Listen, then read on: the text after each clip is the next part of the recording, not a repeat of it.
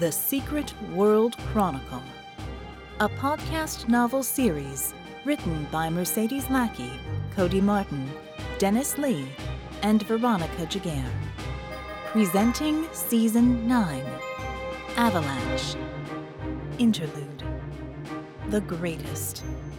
Written by Mercedes Lackey and Dennis K. Lee.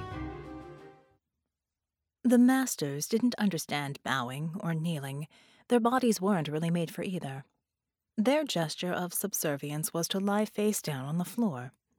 So that is what Doppelganger was doing, face down on the polished floor in front of Jarrow. The floor, whatever it was made of, was like cool silk on her skin. There wasn't even a speck of dust to cause the least physical discomfort. Mental discomfort, however, was another story entirely. Doppelganger was in misery. Fury warred with grief, humiliation with an acute unease she couldn't even pinpoint, and mixed in there was a seething, bubbling mass of other emotions that were all as painful as they were unidentifiable. So, you failed. Jarrow didn't spit the words. His vocal apparatus wasn't suited to that. I picked you.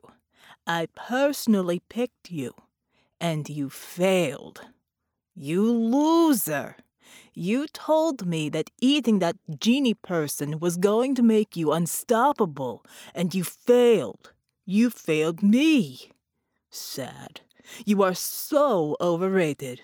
What is wrong with you? How dare you fail me? Resentment bubbled to the top of her emotions. She was grateful that the masters were singularly inept at reading the cues of emotion in human speech. I am a loser, mighty Jarrow. I should have known better than to think I could obtain the Victrix without your personal guidance. I only hope that your personal greatness holds the generosity to forgive my unforgivable hubris. Anger and sarcasm were so thick in the air it was a wonder they didn't show up surrounding her as clouds of bile green and sullen red. But Jarrow, as usual, was oblivious to anything that wasn't himself. Well, yes. You should have come to me for directions.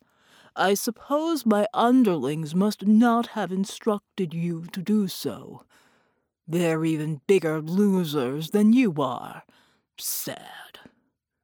Jarrow's feet moved a little on the floor in front of her as he swayed back and forth.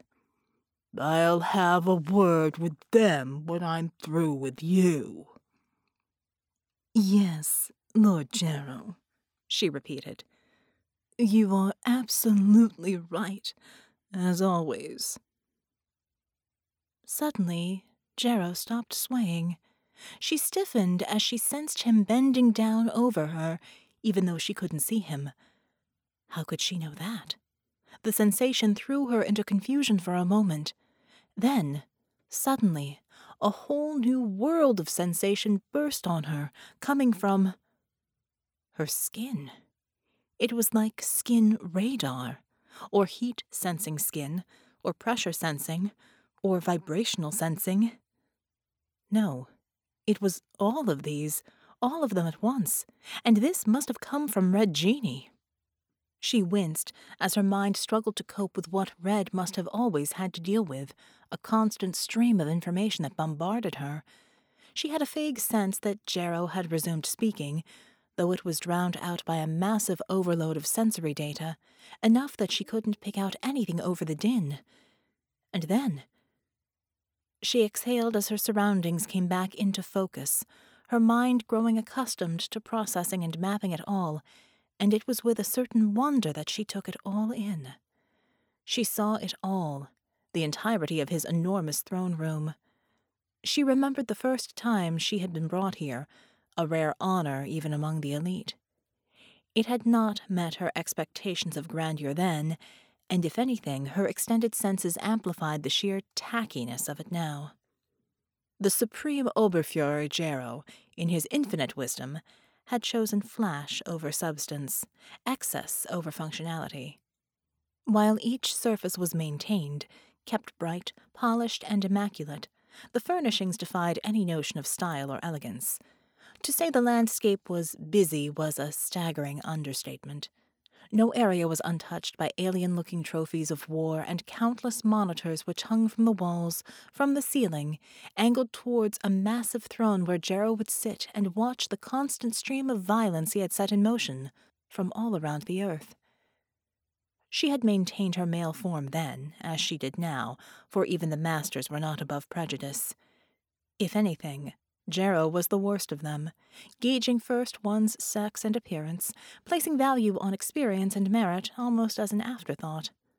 What did it matter to him?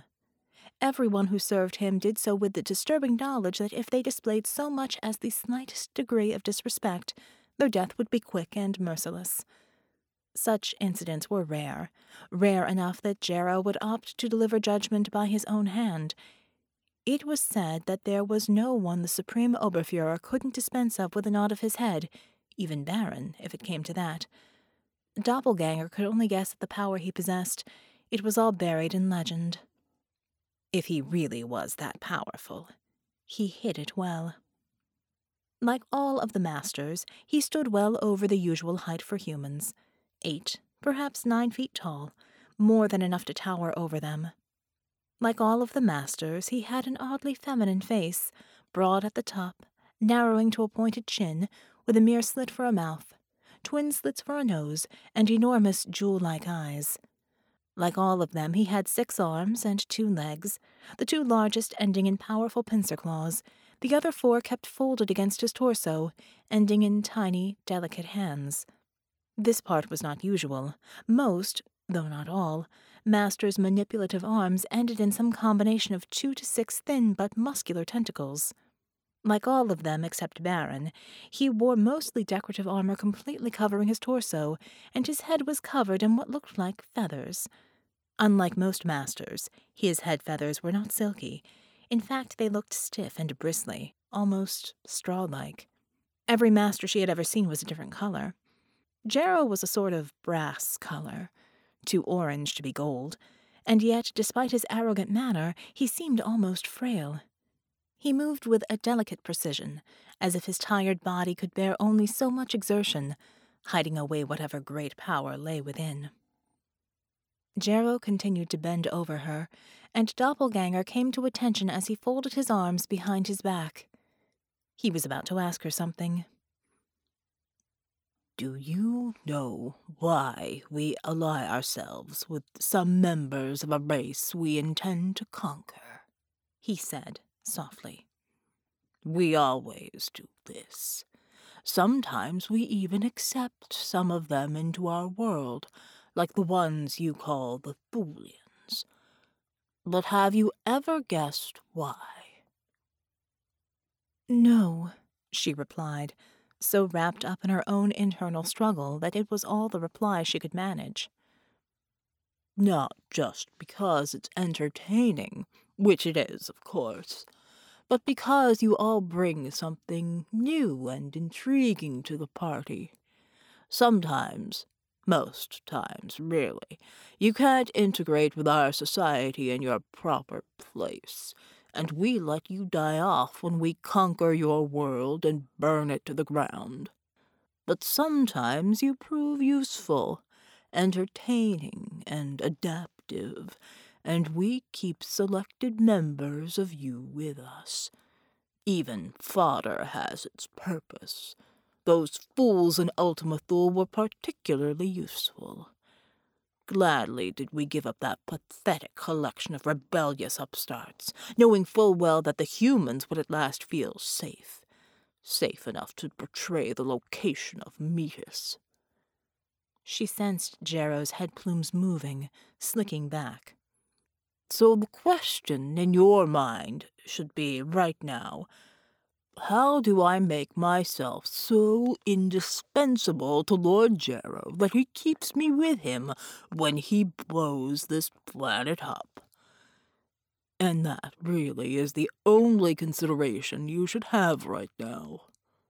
He stood up. Because unless things change, we're close to that moment.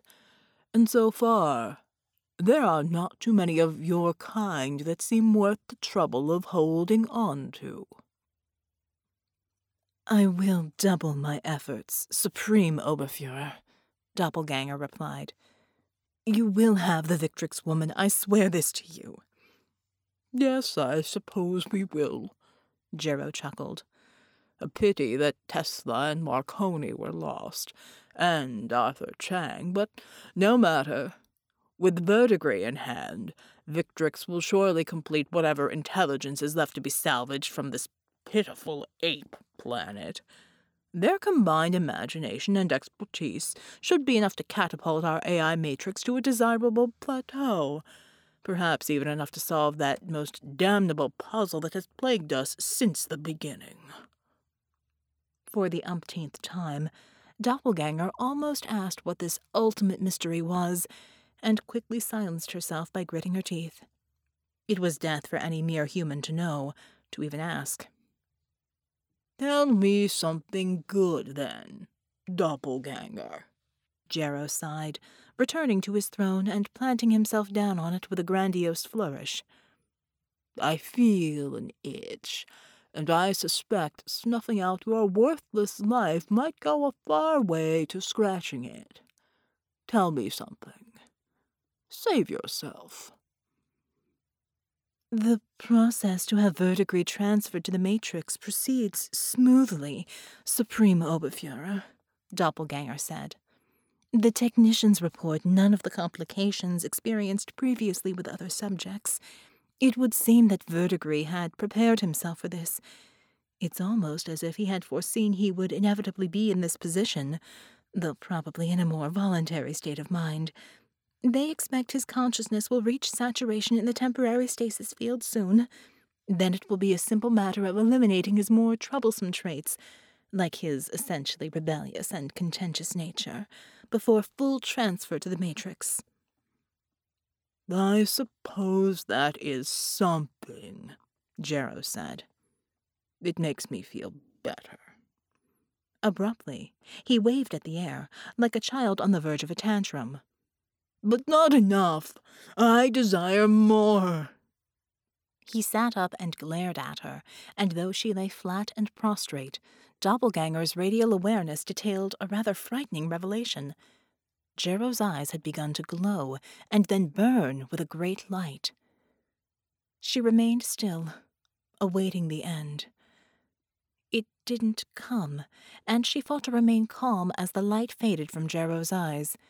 She sensed a slight cock of his head, a gesture that often betrayed a sudden moment of rare inspiration for the masters. For them, inspiration was often the prelude to violence, but this was Jarrow, who savored playing with his food. Tell me, doppelganger, Jarrow purred. You pursued the genie with a fervent ardor, one I have not seen in quite some time. And here you are, victorious over your adversary, claiming his very body as your prize. Speak the truth. Did you achieve your heart's desire? No, Supreme Oberfuhrer, I did not. Doppelganger moaned, and shuddered as she failed to quell her sorrow. Then your quest for immortality has eluded you, Jarrow snarled. Again you fail. I tire of you now, doppelganger. Go. Go and serve, and be mindful of how close you came to extinction today. Thank you, Supreme Oberfuhrer. I live but to serve. Doppelganger rose slowly to her feet and carefully backed out of Jarrow's throne room. When she had reached the corridor and the door to his throne room slid shut, she did not allow herself to feel anything.